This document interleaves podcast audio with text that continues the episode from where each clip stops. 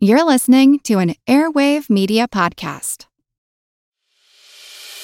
As a longtime foreign correspondent, I've worked in lots of places, but nowhere as important to the world as China. I'm Jane Perlez, former Beijing bureau chief for the New York Times. Join me on my new podcast, Face Off US versus China, where I'll take you behind the scenes in the tumultuous US China relationship. Find Face Off wherever you get your podcasts.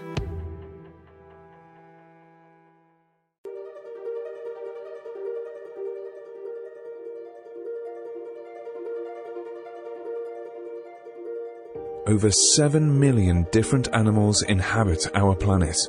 Uh, Did you see one when you were there? Did you see any wild ones? I did ones? not see any Oh. capybara, and that's more of a reason to get back there and make it happen, right? What can they teach us? Basically, the DNA of a copy uh, uh, their genome, their immune system is able to detect cells that might become cancerous and destroy them before they become cancer. Many species are in crisis and need your help. Join the movement at allcreaturespod.com.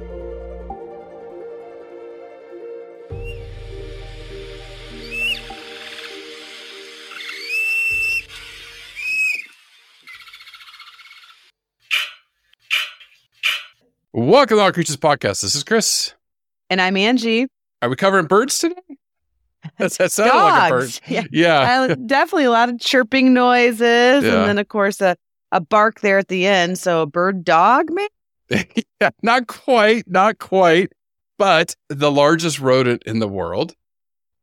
Yes, those Uh-huh. vocalizations would not make you think of a rodent Mm, at mm-mm. all. Mm-mm. And but in fact, it's a capybara, the iconic South American mammal. Oh my goodness! It is. It really is. It really is. And yeah, I, I know it's a fan favorite. We, we've had people request this, and and what really the genesis of of picking this one was I, as everybody knows, that's been listening the last few weeks. I just got back from Australia, and we're at the Currumbin Wildlife Sanctuary, and showing my kids all these wonderful Aussie animals. You know, look at oh there there's the cassowary, and there's the emu, there's the kangaroos, here's the koalas. And my eldest is just sitting there on his phone taking pictures and videos of the capybara, telling me how much he loves them. So I said, okay, buddy, this is for you, Rourke. So this is his episode that uh, he especially requested. But yeah, this, I can't believe it's actually taken us this long to get to. him. I know. Well, I want to thank Rourke from the bottom of my heart because I can say I have worked with a lot of animals and have been blessed to know different personalities of barn owls, Mhm. ball pythons, camels, all sorts of species of hoof stock. And I feel like I am missing out that I never worked with a capybara, that I never got to know one. Mm. I worked with a lot of rodents, species guinea pigs and Norway rats, and they all have personalities. And I loved being their caretaker at the zoo. But I never got to work with capybaras. And I just, after this week of watching video after video after video, Mhm. learning about them, looking at them. Oh my goodness gracious. Look at I just I I'm with Rourke. Yes. I, I'm in love and I am so glad to be talking all about capybaras this week Uh. and someday I'm going to go back and be a capybara keeper. Uh maybe at the at the wildlife park you're talking about in Australia, I don't know where, but Mhm, it, ha- mhm, it has to mhm. happen my life. I have to know a capybara in my life. Got I it. don't want one as a pet and we will talk about that Yeah, yeah, yeah. and that in the podcast for sure today. But I just, I, I, they are darling and they are just, they're like, what are they? A water pig, a hippo, a beaver without a tail, a pig without a snout. I mean, They're very unique. They're very unique. Even their evolutionary history is a little bit unique. So, so we'll get there. And we haven't done a rodent in a while. Do you remember the last one we did? uh, beaver? Yeah, yeah, yeah. Episode right. one, 161. It was been quite a while. Oh my goodness. Yes, we are definitely due. And mm. actually, learning about the evolutionary history of capybaras, I Mhm. found some other rodents that I had never even heard of that I want to mm-hmm. cover on the podcast. So- Well, I, I'll, and I'll just a preview. Forty-two percent of all mammals are are rodents. Like I- we that never could be our full time job. Yes, of all It doesn't pay us. That we yeah. just have fun though all the time. yeah, it's it's there's so many rodent species, so we definitely will cover more in the future. But the capybara, here we are, finally the largest rodent in the world. And before we get there, just a quick shout out to Andre. And by large, you mean large. Like very if, large. if people are not familiar with the capybara, then you're you'll be very surprised because large is like me. yeah, they're big. They're big, and, and yeah, there's so many fun facts about them. They're just they're incredible animals. But quick shout out, thank you, Andre. Join us on Patreon this week. It means a lot to us. It's helping us. A cup of coffee a month. You know, we're getting this message out. And like Angie always says, you never know who the next Jane Goodall is. I hope she or he is listening, and we're inspiring you to take action and possibly, you know, dedicate your life to conserving these species. So thank you so much. Yes, and you can always just subscribe, rate, and review All Creatures Podcasts on iTunes or any platforms that you may use. Uh, the reviews are very helpful, and Chris and I always take into consideration any species you want us to cover, whether it's through a review or, of course, through one of our social media outlets. And we have a really interactive and fun All Creatures podcast group Mm. on Facebook. So if you search All Creatures group on Facebook, you should be able to find us and join us and get involved in the conversations that we're having each week. For sure, for sure. But then just a quick reminder, we do are doing monthly lives. So Angie and I are doing one this week. So look for that for our Patreon subscribers. Check your emails. Uh, and we will we'll be sending out Zoom links for you to join where you can talk to us face to face and let us know what you want to hear. So you said large. Uh, you do want to start with the sizes? I mean, I think you have okay, to, Chris. Okay. So, you know, they can be up to a meter and a half or 1.3 meters, which is about four, four and a half feet. So you're a little bit taller than that, but they weigh up to 175, 200 pounds, 80 kilograms. I know you don't weigh that much. I mean, maybe when I was pregnant, but Yeah. But I mean, I, I, had really big boys and I'm very tall. So, you know, yeah, but yeah, yes, yeah, yeah. but yeah, big, right? like on yeah. average, 145 and Yeah. pounds. That's yeah, they're big 77 kilograms for a uh, I'm rod, a rodent, a rodent. for a rodent. Yes, right. Yeah, It's yeah. incredible. And throw in there, they can stand almost up to two feet or 60 something centimeters at the withers. So two feet tall, over four feet long, 175 pound rat, rodent coming at you. So very, very big, but very pretty. I mean, the little ones are just like, oh, so adorable. like I said, I got caught up in a lot of YouTube videos where I wasn't really getting any more information on them. I was just watching them move and interact and the little ones, oh, just they're darling. I mean, to give the description for listeners that aren't familiar with capybaras, their fur is usually a brown, reddish brown color and it covers the body. And it can turn a lighter brown or yellowish brown on the belly. Some of them have a little bit of black on their face, on their high points. And the capybara's face is just darling too. They don't really have a really long rat like snout. It's more a little bit blunted, but they definitely have a nose where you just want to poke at it and go boop because mhm. it's it's darling. And they have smaller black eyes and cute rounded ears, which we'll talk a lot about their nose and their eyes and their ears and how it helps them out. And it's one of their adaptations for their semi aquatic life because these rodents spend a lot of time in the water. And we'll touch on that a lot during behavior. So they they have a, almost a hippo face Mhm, in mhm. some and Yep. and some convergent evolution type of way because everything their nostrils and their eyes and their ears are all runs across the top of their face for when they are swimming they need to come up and get air but their body is just what does it for me i i love a good round pudgy body and the capybara definitely doesn't disappoint it has a big barrel shaped body really sturdy Mhm. and it's tailless too. Mhm. So we typically think of rodents if you think about a mouse or a rat, which of course the rodent family, as Chris mentioned, is very big. But the capybara falls into the category that has no tail. So they have a nice rounded rump that's big and brown. And I just love watching them uh, run towards me and run away from me. They're super cute. And their legs, just very unique. The front legs are a little bit shorter than the hind legs. And then they have these partially webbed feet that become very obvious when they're walking. You can see the webs in between them. And this, of course, these web feet also are very handy for their semi aquatic life. Mhm. So, really, just, I don't know. For me, Chris, it's the nose. Uh, I just, You've been talking about noses lately, yeah. I love animal noses. I know it's so funny. I uh, I taught Maddox with, uh, of course, our dog Rainbow Mm. and Romeo the horse. He touches their noses and he goes boop. it's pretty It's so cute. cute. It's It is pretty cute. cute. He is cute. And I want to. I mean, I know that I can't touch a capybara, and I won't ever. Mhm. But like that would be a nose I would want to boop. Yeah. Boop. As they run into the water. Well, Yeah. Here's something you may not know. Uh, There's two species of capybara. I did now- not know that. Yeah, they used to think it was a subspecies, but then genetics and maybe an evolution. I'll touch upon it again. Uh, but the lesser capybara, and it's about a third smaller than the the, the normal regular capybara that we think of. Okay. Now, the the lesser capybara is in a very small range in Colombia, parts of Panama, in Venezuela, but they're actually hard, having a hard time finding them in Venezuela because they are hunted by people for food. So maybe not as many there, but there are small segments of them. The large capybara, the, the general capybara, massive range. I mean, all throughout the Amazon, Brazil, reaching down into Argentina, over into Ecuador, Peru.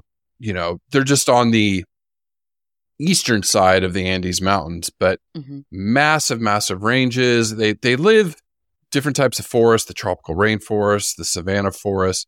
Just you're always going to find them near water because of the semi-aquatic lifestyle. So whether it's rivers, swamps, ponds, marshes, uh, you're going to find capybara there in South America. I got I got to ask you before we get you know really into this.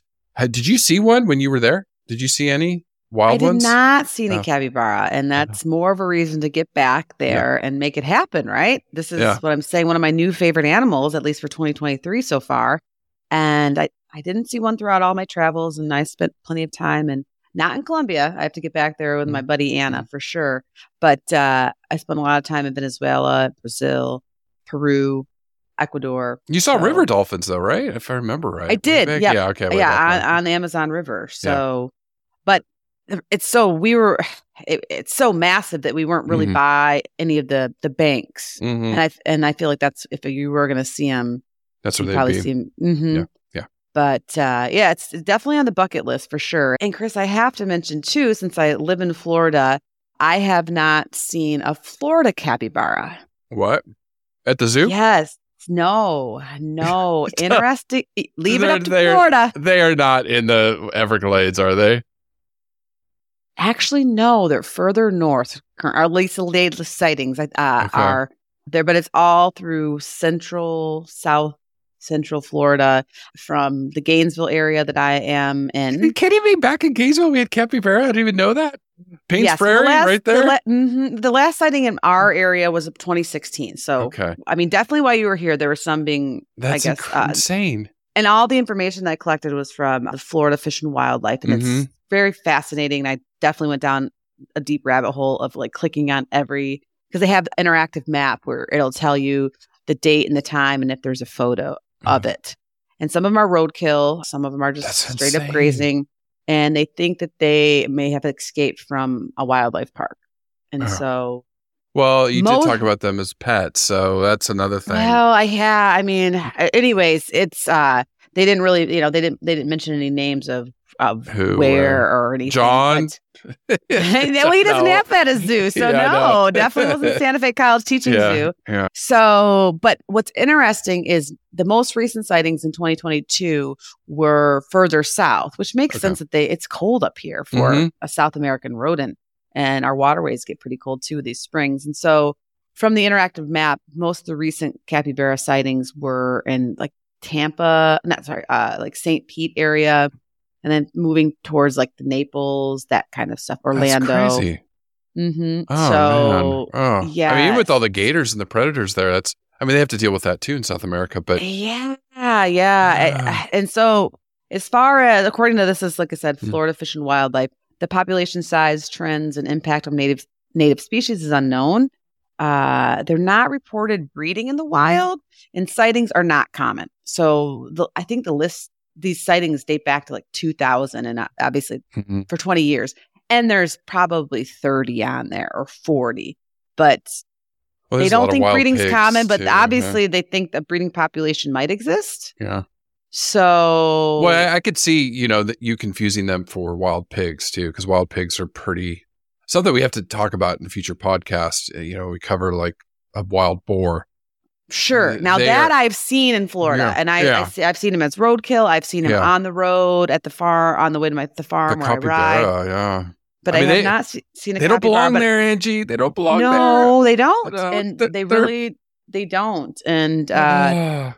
I have like- I have to think that they'd be not as damaging as a Burmese python, but gosh darn, Florida is just like They can. I mean, the, the beavers that they introduced in South America are devastating to the local f- plants mhm. because they do chew like crazy. The capybara, you know, why care about them?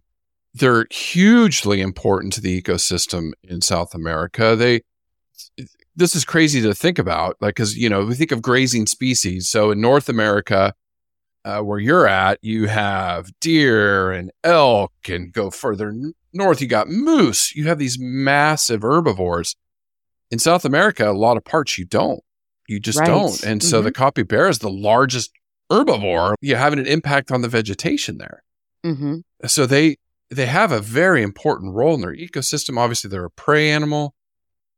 To put them in Florida or parts of the United States, I mean, it's just another species competing against all the native species there. They don't belong there. They don't. Uh, Yeah. Florida, I I think the more the question we should ask, like, what species don't live in Florida? I know that's true too. Yeah, that's true too. Uh, it is. So yeah, that's an interesting fact I had heard a while ago, but yeah, I haven't seen one, and uh, it was really interesting to play around with the interactive map and potentially see that in like 2015 there was a sighting five miles from my house or yeah, something. So- yeah, yeah, yeah, yeah. I mean, uh, I, I mean, I don't doubt it that they're they're there, but oh, all right. Well, this week I I just briefly because there's a lot to get into with behaviors and the fun stuff with the capybara, but I, I did want to highlight a little bit more in South America. Obviously, uh, we always talk a lot about the Amazon, and we've talked a little bit about climate change.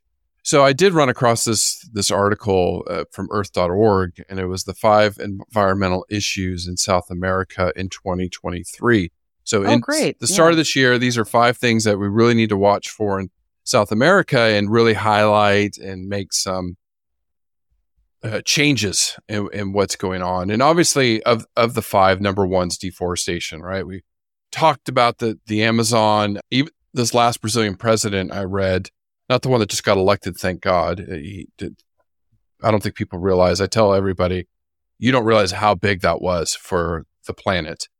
But even in his last six months of office, the the one that just got kicked out, uh, deforestation went up like 150 percent. Like they accelerated, knowing he was going to lose.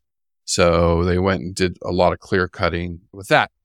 But one that I wasn't sure about, and you probably drove through it or near it, was the Grand Chaco, which is the continent's second largest forest in Argentina, Paraguay, and Bolivia. Because I know you said you went to Bolivia. Yes, Uh, yes. Mhm. Uh, and it's lost more than one fifth of its forest size since 1985. So, not only are we focused on the Amazon, we're also focused on this forest because, again, these large companies, these aren't small scale farmers. They're the ones that are suffering too for this. These large commercial farms are coming in, bulldozing the land for raising soy, beef cattle, uh, and other things to support livestock. So that is a, a force. I really, I, I haven't come across that really. Maybe I've read it before, but the Grand Chaco is another one that's under a lot of pressure there. Now, number two is erosion. We talked about this in Madagascar. I have no idea which episode it was with the satellite images of all the soil erosion being washed out into the ocean. They're seeing this in South America because when you remove forests, these deep roots, all these plants that hold the soil together, rainforest, it's going to rain. A lot of rain comes in, washes a lot of this land away, where you lose all of those soil nutrients. So it's actually putting South America's food security at risk. So that's where they're saying, look, you can't keep doing this. You're going to lose all the soil. You're, you're going to be starving. nutrients. Yeah. And we're seeing the desertification all around the planet with monoculture and some of these other things. So that's a big one. Glaciers melting. I know we've talked about this before in the Andes because the temperatures are, are going up. We're seeing gla- glaciers retreat. We see it here in New Zealand. Right. You you always think of glaciers in the Arctic. Yeah. Or No. the Antarctic. Yeah. Like way up, like way out of sight Yeah. up no? north or way out of Mm-mm. sight down south. Mm-mm. But yeah, I mean, think about that in the Andes. And I mean, South America is obviously a huge Yeah. continent. Yeah. But that mountain range and yeah. Those, yeah, you've seen the photos, like the the glaciers Mhm. 20 years ago were at the front of the valley. Now they're way in the back of a valley. You know, they've lost all of that ice mass. They retreated, sure. Yep. hmm Greenland, we're seeing that in Greenland. Uh, like I said, here in New Zealand, uh, in the South Island, our glaciers are retreating. So around the world, we're seeing this. So that's a big one there for them. Water pollution, water scarcity. Think we just talked about this recently in South America. So polluting their waterways, mining, you know, a lot of uh, gold mining, putting mercury in the water, all of that. Illegal, a lot of illegal stuff going on uh, is a big problem. And then sea level rise again with climate change. It's going to impact the coastlines of South America. So good news is it's it's highlighted. Scientists are talking about it. They're pushing for reform. Again, this election in Brazil was massive for for all of us. So we're going to see some green policies being implemented. They're going to slow down the rainforest bulldozing that's going on and hopefully other countries follow suit. So that's what's going on down there. I mean, that, and a lot of this is probably around the world. We're seeing a lot of these same trends. Chris, I think that's a really important list, and we'll go ahead and post it on our show notes too. Hmm. If our listeners want to take another glance or share it with some of their friends, because it is, it's, it's things we need to, that we should have been thinking about already, but we need to continue to think about as we move forward in this new year and, and in the next couple of years. Yeah, for sure. For it was the five environmental issues in South America in 2023, published by Earth.org, and it was written by Keegan Carvalho. Hopefully, I said your last name right. It was just published in January 2023. So yeah, please read that. Now we're moving along. We're making we're making good progress, so we can get to the fun stuff with behavior. But I think evolution's fun, so bear with me. yes, no, rodent evolution's great. It's it's, I it's- just, it's I'm putting my seatbelt on. Yeah, it's it's awesome. You sent me some photos earlier Oh yeah, yeah, yeah. I did. I found something that's going to be fun to talk about here in a minute. So capybara, there are mammals, right? Of over five, 5,500 species, plenty to work with. The order is Rodentia. So 2,277. I'm sure that list is bigger now. Uh, species of rodents. About 42% of all mammal species are rodents. And we haven't covered wow. So We've got we our work cut out for yeah, us, Chris. Yeah, they're fun. They're fun. Now, this is probably a lot of people's favorite families and they don't realize it. And that's the Caviidae. And these are rodents native to South America. And the reason I say that is because you said you worked with them. In that family is the cavies, or also what's known as Tino? Tino? Oh, I do Little ones? guinea pigs. Yes, yes. So guinea pigs are related to capybaras. It's so amazing. I have a I have a good friend here, Nick. He's got like twenty of them. He, it's just uh, Yeah, I Uh, worked with five at the at the children's zoo, so they were educational, and Mhm, I just mhm, I loved them. mhm. Yeah, they were great. yeah. So they're you know the subfamily's KVs, So guinea pigs are part of that. So within the the Caviinae subfamily of guinea pigs, there is thirteen species. Then there's a, a subfamily of two species of Dolichinae and Patagonia and Chacoan maras. That's a new one for me. So a new rodent species. And then the subfamily Hydrochoerus. And this is where we find our two species of capybara and then also two species of rock cavy.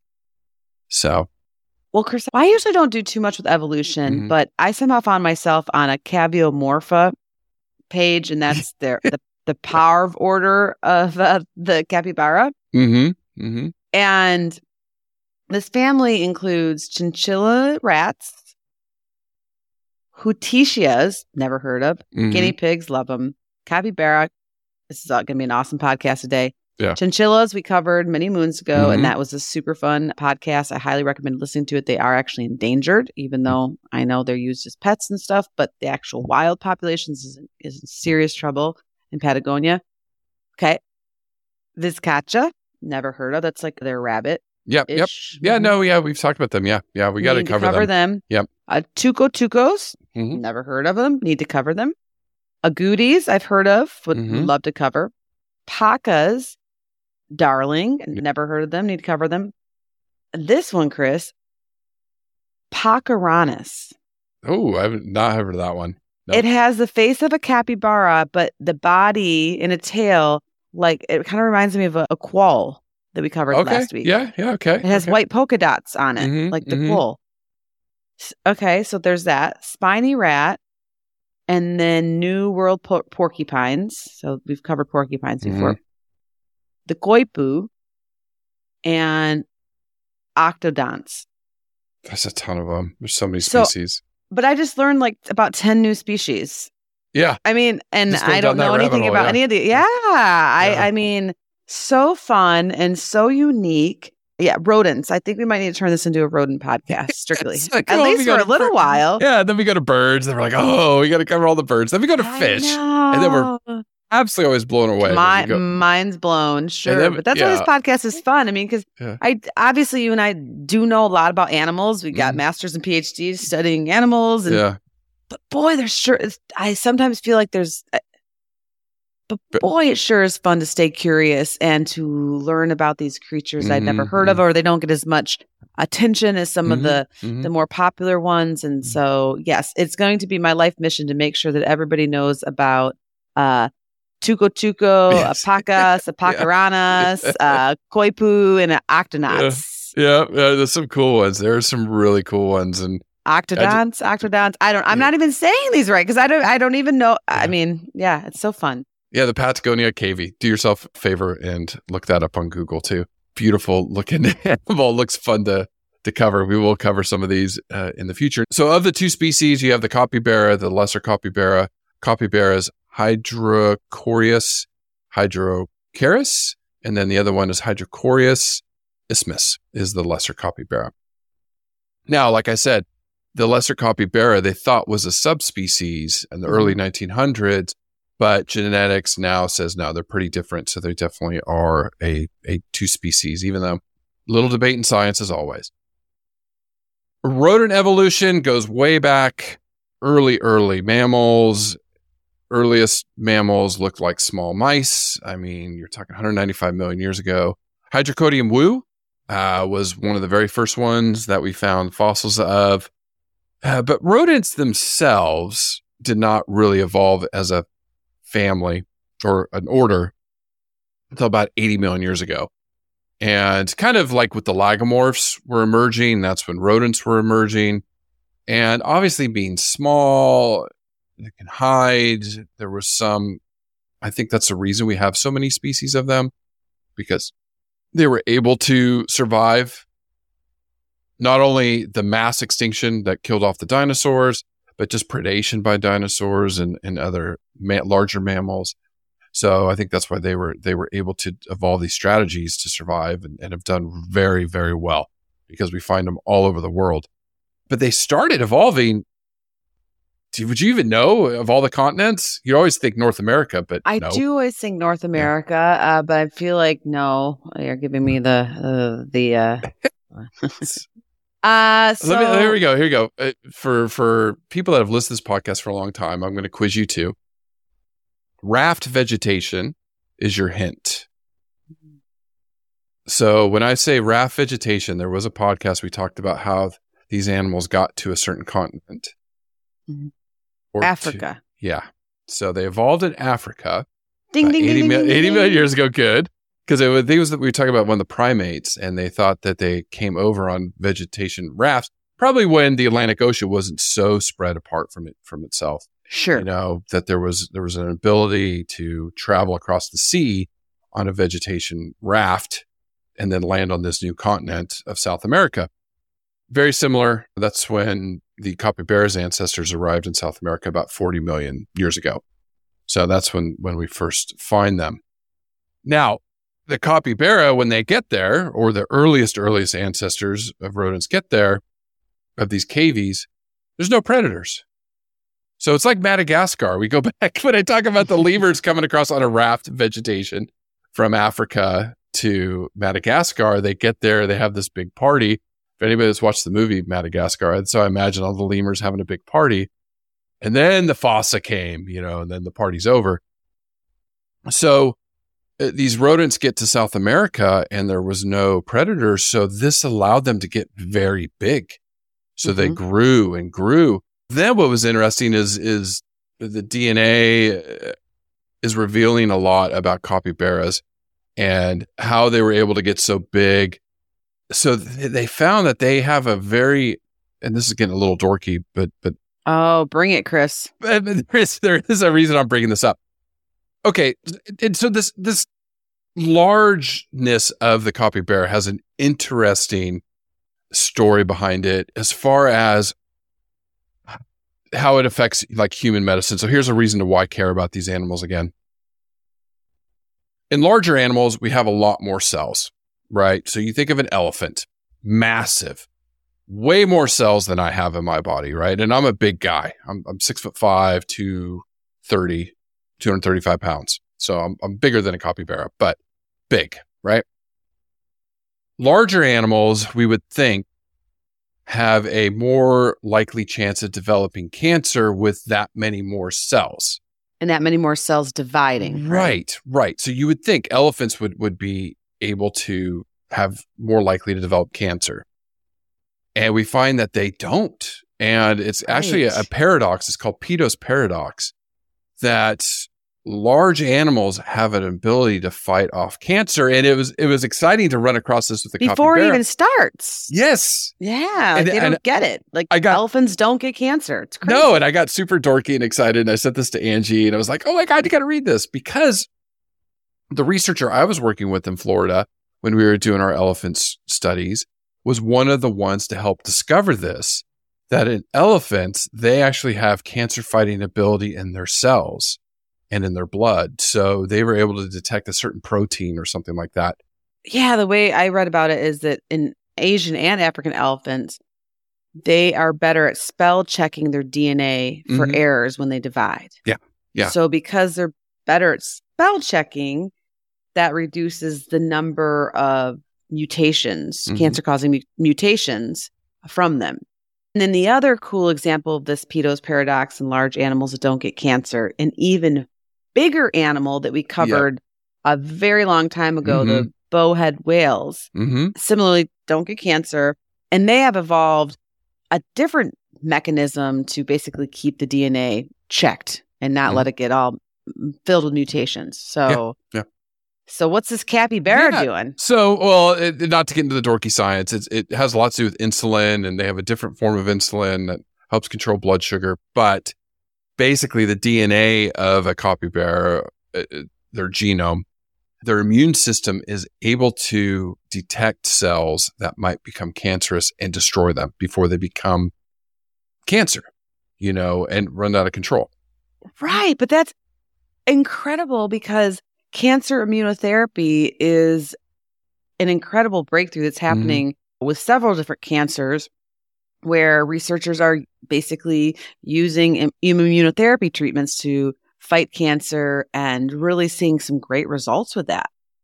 And the capybara is just hanging out doing it. It's exactly. just it's just chilling by the river. And Mm-mm-mm. it's like I, like it. Oh. science. The, I know nature is, just incredible. It's it just is. it's just incredible, and it what we is. can learn from it. Exactly. And obviously, besides them being super cute and all that. But yeah, just, I mean, there might be some really awesome secrets that they'll unlock that can help us. And I know. I, I mean, at my age, I mean, I've lost loved ones to cancer too, and it runs yeah. my family. And yeah. I mean, almost everybody's been touched by it some way, shape, and form yeah, in their life. And not capybaras. no, no, or elephants just, or bowhead whales. Mm-hmm, and mm-hmm. so it's just another reason that, you know, we, we do this, not this podcast. And that's, that's the selfish view the human selfish view is save these species because we can learn things from them and we can be better ourselves and and help fight some of these diseases. But yeah, I thought it was fascinating.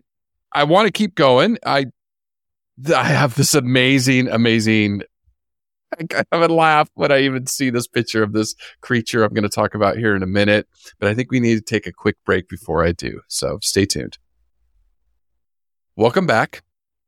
I sent pictures of this to Angie when I found it because I, I I'm sure we did not cover this before, but the largest rodent ever, and it it is a mass. I'll just say it's a massive, massive capybara. You see the pictures and you're like, oh my god, the stuff of nightmares. well, because of the time change between Florida and New Zealand, Yeah. I usually get your. It's like eleven thirty, and I should be sleeping, Yeah. and I'm like looking at my phone. I'm like, oh, good gosh, okay. this is this is called the Joseph Artigazia manensi. It is they found a skull in Uruguay, uh, so it's about four million years old, and the skull was about two feet, about the size of a beef cow. So the estimates of the body length of this giant capybara was close to to eight and a half nine feet, and they estimate it weighed about a thousand pounds. So uh, you could imagine this cow size large rodent that had a bite force of over 5,000 newtons, which is like the largest bite force of any rodent ever. That's crazy. Of our large crocodiles don't even have a Yeah, bite force yeah. of that. So if you can imagine this thing running around about 4 million years ago, this giant, massive capybara the size of a cow, there you go. Factoid of the week. Gotta love them. Gotta love rodents. Now, just some fun facts about capybara. I mean, they can live up to what, 10, 12 years under human care. Sure, and for a rodent, that's pretty good. Yeah, yeah, yeah. It's really good.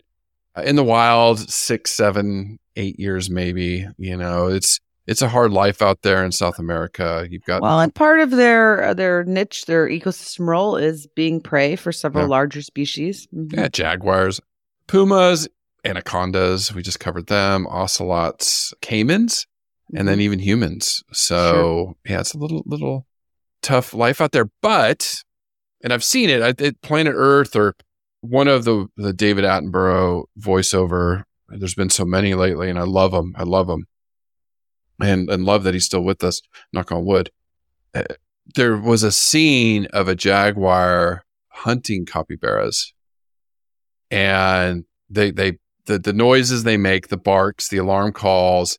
They see him, and they're in the water so fast, like they run up to 20, 25 miles an hour, something like that, to 35 mm-hmm. kilometers per hour, almost as fast as not not a quarter horse, but you know, as horses running really Romeo. fast. Yeah, Romeo, your horse. but uh, they are they are super quick, straight into the water, and the jag gave up. And I think that's the one where the jag goes and gets a caiman. He's like, "All right, Okay. this is oh, easy." Oh, wow.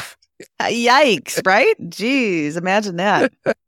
But they are crazy good swimmers, right? They're like amazing.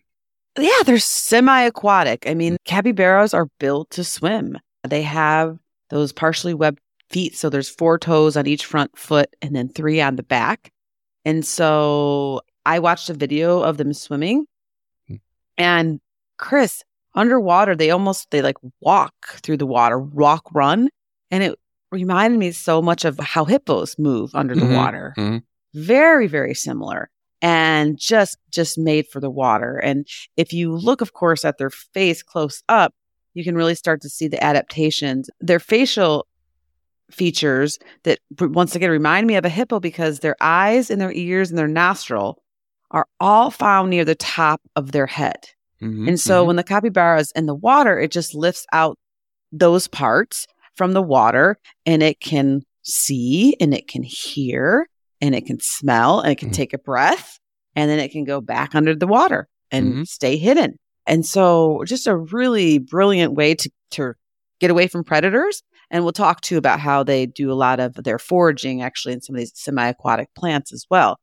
Well, and Chris, what also blew me away about capybaras and their semi aquatic adaptations is that they can stay underwater for up to five minutes. And that's for a rodent. That's nuts. Five minutes. Yeah. So that yeah, that jaguar does not have a chance if they go in the water. Mhm, mhm. it's like okay, I'll do the caiman. yeah, yeah, yeah, yeah, yeah, yeah. So just easier. really, really built for the semi-aquatic lifestyle, and you know the fact that they went, I maybe they came from the water. I, they most likely probably went into the water was a, Hmm. a, a pretty sweet move on their part, evolutionarily speaking. yeah, and, and and probably why they're still here, right? Mhm. Uh, because they are so big and Mm-hmm. they're not like little rodents that can hide and evade, get under Oh, no. dens or anything like Yeah. that. No, these are these are big rodents out on the banks of rivers and ponds and marshes and stuff. So very visible to any type of predator. hmm but they've been successful. And then I found the it, it- this brought me back to the beaver podcast because we, we did cover that. This is very common among rodents is their teeth just constantly, constantly grow. Yeah, and they're sharp, right? They Mhm. long and sharp, which of course is important for the capybara. We'll talk about nutrition for grazing. Yep. And what they have to do. But yeah, I, I always I always picture the yellow or orange beaver teeth. I don't Mm-hmm. I didn't find anything about the capybaras being so yellow or orange. Zinc, wasn't it? They were high in I think zinc. it was iron. iron. Iron, that's it, not Mhm. iron, zinc. It- yeah, one of the minerals. it was higher in, in beavers. close, close. Yeah, yeah. But yeah, and they have to constantly gnaw to keep Mhm. those teeth down. So capybaras will chew on bark of trees. Sometimes some aquatic plants help trim them down. Tough grass or things like that, or stones. Sometimes they they can chew stones. So teeth are incredibly incredibly sharp and incredibly strong. Now, like I said in Why Care, capybaras are our grazers. So they do feed on a lot of grasses and Oh, and when you're yeah. when you're that big, you're Mhm. eating a lot of grasses, water plants, grasses per day. mm-hmm, mm-hmm. On average, eight pounds. That's a lot. That's like what I feed my horse. And I don't need that much per day. I mean, gee. Well, and here's something I found interesting about their eating behavior, which I'm sure you would love to talk about, but copro, copro ah, can I say it? Coprophagy. Poop eating. they eat poop. I, there's a million different ways to say it. Some say, some say copography, There you go. coprophagy. I think There you go. I think I think coprophagy is the best. I think. Coprophagy. Yeah, okay. Mhm. There you go. So they do eat their their dung because Yes, but Mhm. it, I mean, but it makes sense for them because they do their their feces does have a lot of undigested uh, nutrients in it, and Fiber, so if they re-ingest it, that's going to they're going to get a second a second shot at it. hmm hmm hmm Chris, the other fun nutrition fact I found about capybaras is that even though they're rodents and they're not related to ruminants, some of my favorites, they actually regurgitate their food and to chew it some more.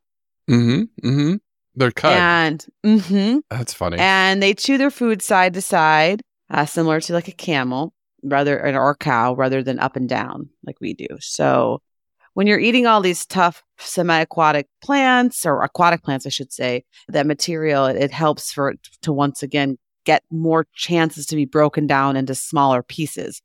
Because without going too much into the details, just if you're a visual person, the receptors for glucose and amino acids and other Mhm. nutrients that are actually absorbed into an animal's system they yeah the smaller they the smaller the plant material the fiber or whatever they're eating is the more the more likely they are able to break it down into absorbable nutrients Right. and i try to remind myself of that when i i, I tend to eat really fast yeah, me too. and sometimes i'll re- think did i even like chew that food Well, you're a busy mom. I mean, you got three. I babies. mean, that is Yeah. true. Yeah. So, but yeah, I, I need to slow down. And one of the reasons to slow down is it makes you feel fuller. But Mhm. then also, the more you grind your food, the smaller the particles get. And then when Mhm. it does get in, for us humans, when it gets into your small intestines, where you actually absorb a lot of the individual sugars, amino acids, the Mhm. fats, it's like if you think about surface area, that there's actually more parts for that and your body's ability to use enzymes can break those larger chains of carbohydrates or Mhm. proteins or whatever they are down into smaller individual nutrients. And so these capybaras got it figured out and they yeah, Yeah. they they regurgitate it uh, before it goes all the way down into their system and then when they poop it out they re-eat it. So so they make sure they get every last. And then, well, and but look at their body conditions. Like they have this. They all have like I have not seen a picture of a thin capybara. Yeah, capybara. No, no, no. I, I hope I never do because it'd make me cry. Mhm, But uh, mhm. because their round barrel bellies and bodies are what is a big a big high point of their cuteness. And so uh, yeah, they they got a lot of things going on for them. Well, the behavior, like we we opened up with the, you know, the the the chirps and the barks, and they are Mm-hmm. very vocal. But there's some fun stuff. I mean, just the social, large family Oh. groups, like large large groups. I mean, capybaras are super gregarious, and all that means is social. And so they live in very stable social groups that will have both male and female capybaras. And a typical group might look something like this, where there's going to be seven females, a lot of little ones, and then three adult males. However, depending on where they live and the seasonality in South America, if it's like the dry season, they can congregate and you might see anywhere from 50 to 100 vid- individuals. Mhm. But normally the number suggests between 10 and 30. And within this strict social group of capybaras, the ones, let's just say there's like 10 or 30, there's going to be a lot of social hierarchy among the males. And there's typically one top ranking male that is going to have a lot more access to females when it comes to breeding season. And so he's the top water pig or South American hippo or the, the capybara has had lots of different names. The male is the top male. It will be kind of large and in charge. But in general, the group of capybaras very social, but they will have and defend a territory. And the territory is, of course, going to include wallowing sites and feeding sites. And the dominant male of that group is going to defend it by lots of vocalizations, which we'll talk about here in a second, or some of the ones we opened with, and and chasing, chasing the other males away, and but very rarely fights. The capybara is very peaceful, typically, and not easily agitated. And the other thing that I found super fascinating about capybara social groups is they're stable, but they're also long lasting. Mhm. So some of these relationships in these groups uh, have been known to last for over three years, which is pretty, I mean, especially for a rodent, right? We're not talking about a wolf pack, right? Or a group of gorillas. I mean, this, these are rodents that have these really incredible social interactions and that work together and live together and defend their territory together, feed together. And I don't want to necessarily say that's related, but there, of course, are a ton of capybara videos on YouTube, and I may have watched all of them. Cute ones. No, I do. But there's this whole this whole video series of basically capybaras being referred to as nature's ottoman or living chairs because other animals have recognized that Mhm. sitting on a capybara's fuzzy brown back and chunky, mind you, Mhm. that barrel shaped body is where where they want to be. So there's photos with birds, monkeys, rabbits, baby capybaras. I just just literally lounging on these nature's ottomans or these living chairs of capybaras. And the capybaras just chilling he, on the side of the bank, just loving their life. They don't have cancer. They can swim if they want to. They're super cute. Mhm. They have a lot of friends, right? Uh, studies have shown the more social you are, it helps all these health benefits uh, uh, and lead a happy and fulfilled life. The capybara has a lot figured out, and Mhm, and that's mhm. why, like I said, I need to know one sometime in my lifetime, and I'm hoping that that will happen for me. Yep. Yep. Yep. Yep. I think it's fascinating that they're in these big groups and poor you didn't get to see them like the, the leopard you'll never see in Africa. Maybe well, and. I will, say, and I will say to add to their behavior, they're they're more crepuscular, which is Mm. just a fancy word for they're typically act most active at dusk and dawn, and that's not when I was on the yeah, The Amazon rivers. doing yeah, anything. I know, yeah, I know. so I'm just teasing you. I'm just teasing you. You can't see them all. But, you know, yes, you can, Chris. It's a life goals. yes. But you know, I, I've just found it fascinating that they they are very vocal and you know they're it tends to be prey animals or animals that are preyed upon tend not, tend to be quiet, you know, not very vocal. But these ones are are, are vocal. They communicate Ow. quite often. Yeah. Oh, incredibly vocal Mhm. rodents, creatures in general. They use those chirps and whistles that we opened within the podcast and then barks. They do purrs, huffs, and a lot of it they researchers think it's to help keep track of one another. hmm And then, of course, that bark is a first line of defense, a warning, uh, whether it's a prey animal or danger somewhere or they feel threatened.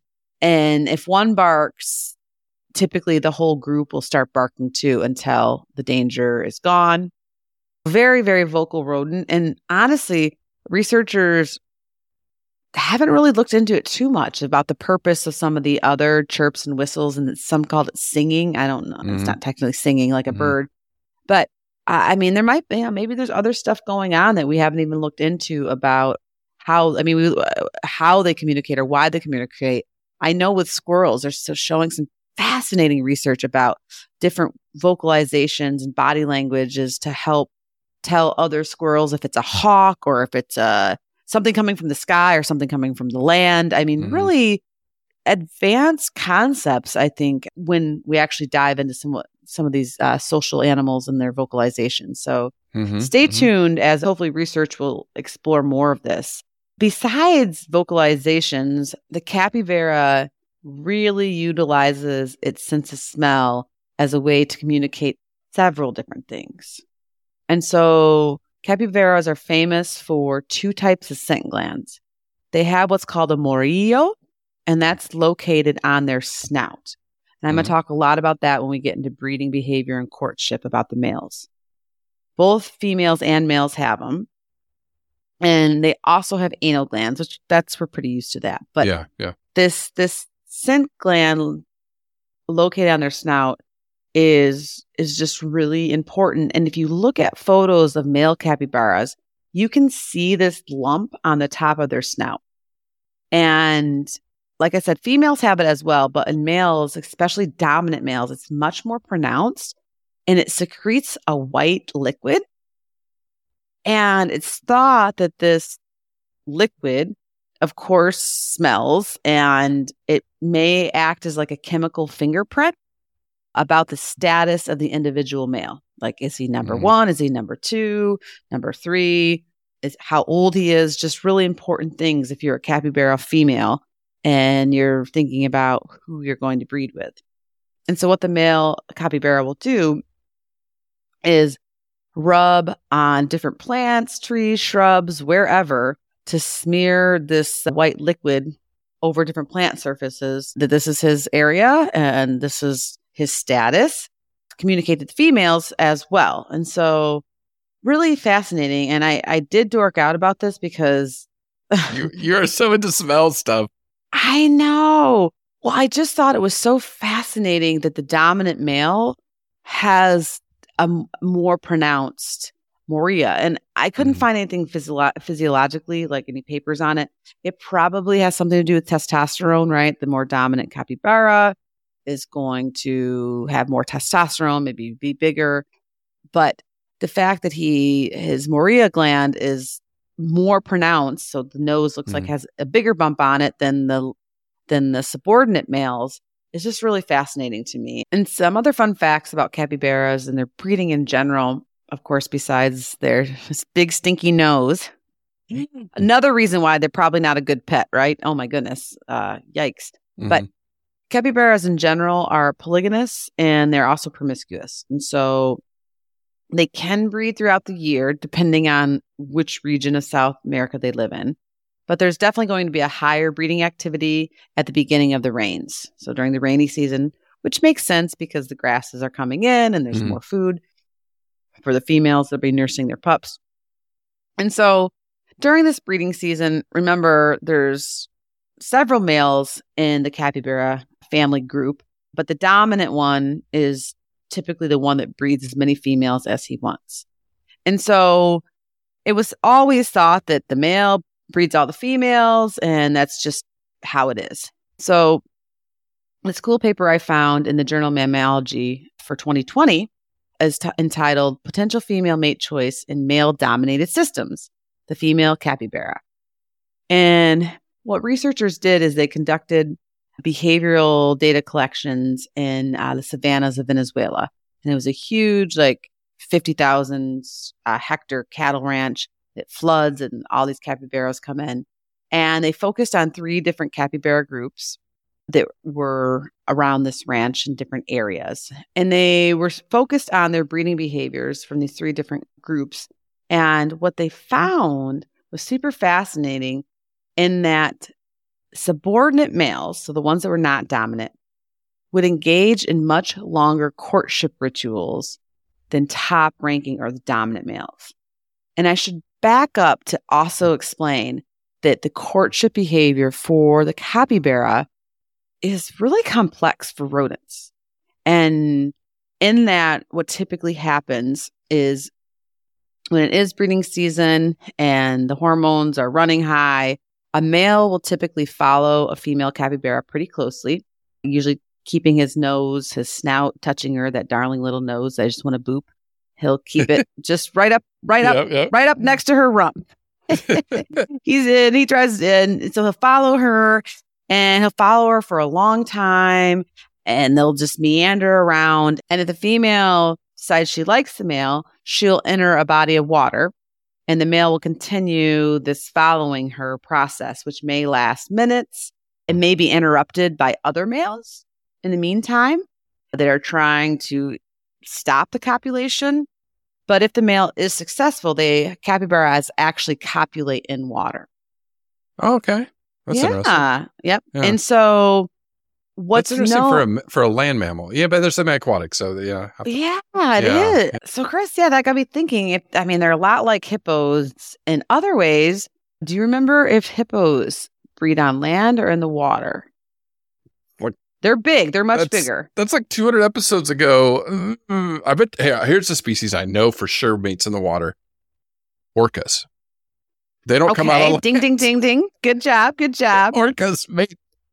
And Well, I would think hint- sea turtles because they're Okay, very, sea. very good. The hint is Oh. they're very similar to capybaras. Yeah, if capybaras do, I would assume hippos would too. There you go. Yeah, so hippos typically breed in Okay, the water that's as well, which okay. makes sense because they're a little Yeah. more buoyant, you know, that Yeah, probably yeah, helps things out. Yeah. But if the female is being courted by a, a subordinate or non dominant male capybara, it can be successful. However, researchers found that uh, up to 40% of the time, they would be interrupted by the top ranking male or another really high ranking male. And so the lower the lower ranked males, it's it's very hard for them to do this complex long courtship Mhm. behavior and not get basically interrupted.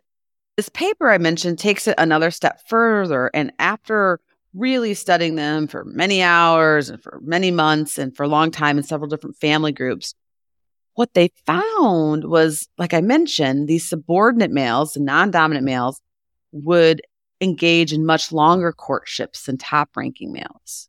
So it's like they were trying harder because they needed to potentially impress the female and so that she would like agree to breed with them. Mhm, And mhm. so basically, researchers took this and some other data that they found with courtship as far as how many attempts there were, if the copulation was successful, and some other data. And they basically surmised that they think the female has a lot more mate choice going on, even though there's it's this male dominated system right, right. of hierarchy. She's the one. Yeah. Yep. hmm that she can still, yeah, she still has a lot to say in, yeah, technically it should be the dominant male that breeds her because that's the story that we've always been told. But it's a lot more complicated than that. There's a lot more of this, like either Bachelorette or uh, Mhm. what's another reality show right now? Uh, The oh, Bachelor or whatever. Yeah. or like Love is Blind, or I don't know, any of those um, housewives of LA or something. I don't watch any yeah, of those, yeah. but but yeah, but but there's a lot more going on than meets the eye. And when the researchers really sat down and studied it, they found out that these subordinate males, yeah, they have these longer courtships and they're trying harder. They're not necessarily more successful, Mhm, but uh, it's all up to the female. Mm-hmm. mm-hmm. Yep, yep, yep. She has But re- say. Mm, she definitely has a say Yeah. in the capybara world. And she also has, for the record, she does have that same snout scent gland. It's just not as prominent as the dominant male or, or males in general. But when she does get bred, her gestation period is 150 days, which for a rodent, that's a fair amount of time. hmm hmm Yeah, a long time. Mm-hmm. Yep. And a capybara, her litter is going to range from anywhere from two to eight pups. And the young are born ready to stand and walk shortly after birth. They'll start grazing within a week. Hmm. So pretty quick. good. And- Yeah, that's Mhm. quick. Yeah. And after about three months, a capybara will be weaned. But I think it's really awesome to mention that young capybaras, even though they're weaned, they will stay within their parents' group till they're a year old. hmm So very different from other species of rodents Yeah. in that they, They are on, with yeah. them. I mean, that's incredible. And then what's also fascinating is they wean or they nurse until they're three months old, but they'll also suckle from other other capybaras that aren't their mom, other females in the group. They're Okay. typically going to be closely re- related, but it doesn't have to be their mom. So there's a lot of parental cooperation in there, which once again for a rodent is just really, really fascinating, like how socially adapted they are and and how this system works so well for them. You know, safety in numbers and safety. In, I mean, goodness gracious, I wish I had a couple other moms living in my house with me that I could Yeah, hand off buck my little with. kiss. Go ahead, take care of Sure. I don't Yeah. even care. Nurse off them, Yeah. whatever. Like help, help, help a lady out. Uh, Jeez, I'm I'm over here trying to get my uh, PhD, and you know, Yep, so, you were. um, but yeah, really, really fascinating. Didn't find anything about paternal care capybaras. So if any of our listeners out there are experts in capybaras or have worked with them, uh, if the dad plays a role, let me know. I mean, he definitely plays a role in keeping the group safe by by helping warn for predators and all of that. But I don't I don't know if he necessarily actually helps. I mean, take care of the uh, of the baby capybaras. Mhm. And the babies do stay with the family until they're a year old because I mean, as Chris mentioned, an adult capybara can be a prey item for really large predators in South America, but baby capybaras are on the Yeah. menu for a several. lot. Yeah. hmm a So lot it's more. it's it, it, yeah, it's tough to be a baby capybara, Yeah. and I think that that's probably why they evolved this family group that helps keep a close eye on them and keep them near. And of course, this communication system that we're still learning a lot more about with the capybaras. And then what's also fascinating too, when you think about rodent reproduction, I mean, my goodness, like a, a, a mouse can start breeding, I think, when they're like four or five months old. I think Yeah. is that right? Yeah. I don't know. It's quick though. It's they have fast. a It's very super quick, quick. Yeah. Yes. Yeah. Uh, and so with mhm, with capybaras, they don't reach sexual maturity until they're about 18 months old, so like a year and a half. So Mhm, mhm. much much longer time, a much longer investment into their offspring. So their generation in- interval for a rodent is is pretty slow. Yeah. Yeah. I mean, for rodents, for sure. yeah. They are the largest rodent on earth, so they're the Mhm. kings and queens. Uh, the good thing, the good news is, is, is as far as conservation goes, they're doing well. uh, The general capybara, the lesser capybara, we don't have any data on. So the fact that you can't find them in Venezuela, they are in Colombia and parts of Panama, meaning that they could be endangered. We just don't know yet. And then there are certain regions where capybaras are threatened because they're of human exploitation. Obviously, you know, bulldozing the the rainforest or these other forests isn't helping them. So, you know, overall they're doing well throughout their range, but again, some concerns there. So we will keep our eyes to that, to the species. Now, the organization, we went with the Tropical Forest Alliance, and you can find them at tropicalforestalliance.org. And basically, what they are, again, the forest, the Amazon, the Grand Chaco, all of these are so important to the peoples of South America. The indigenous peoples of South America, I remember reading that on the El Chaco, they're threatened with that forest being cut down. So the Tropical Forest Alliance is working with uh, multiple NGOs. They are working with the World Economic Forum. They have companies, governments, indigenous tribes, local communities, other organizations working together to promote forest positive collective action to protect these forests from being bulldozed for soybean crops or beef cattle grazing. They are working very hard to protect these native habitats of South America. So they are actually working throughout the world, but really specifically want to focus on South America, uh, doing a lot of great stuff. So please check them out, the Tropical Forest Alliance. And I just want to say, you know, like almost every species we cover, there's somebody out there fighting to protect their habitat. They're protecting these animals. They're spreading the message like Angie and I are through education. So uh, feel positive. I know the news is never good. And it, whenever it comes to animal conservation, endangered species, climate change, all of these complex issues, realize there, it's not just us and you, the listener. There are millions of people billions of people around the earth right now fighting hard to to save our planet and our ecosystems. So so take heart and and you know realize there there is a lot of good work going on around us. Absolutely. And 2023 is a new year. We all have something we can add. It can be as simple as sharing some of this information. could be getting involved locally in your community, getting in your own backyard. Maybe you make a bat house. Maybe you plant some uh, native plants for pollinators. Maybe you start recycling if you're not already doing that.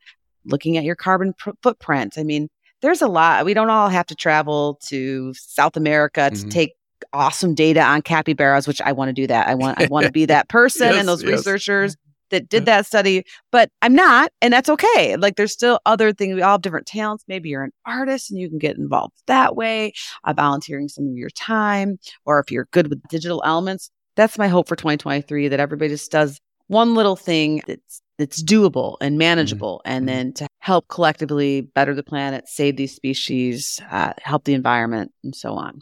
Yep, yep. Well, stay tuned for next week. I know where we're going and I know what we're covering. So I'm very excited to start my research uh, here tomorrow. But I will start uh, watching those YouTube videos, looking up those scientific papers. So stay tuned for that. Take care. Thank you, everyone, for listening, caring, and sharing. We really appreciate it. Listen, learn, share. Join the movement at allcreaturespod.com.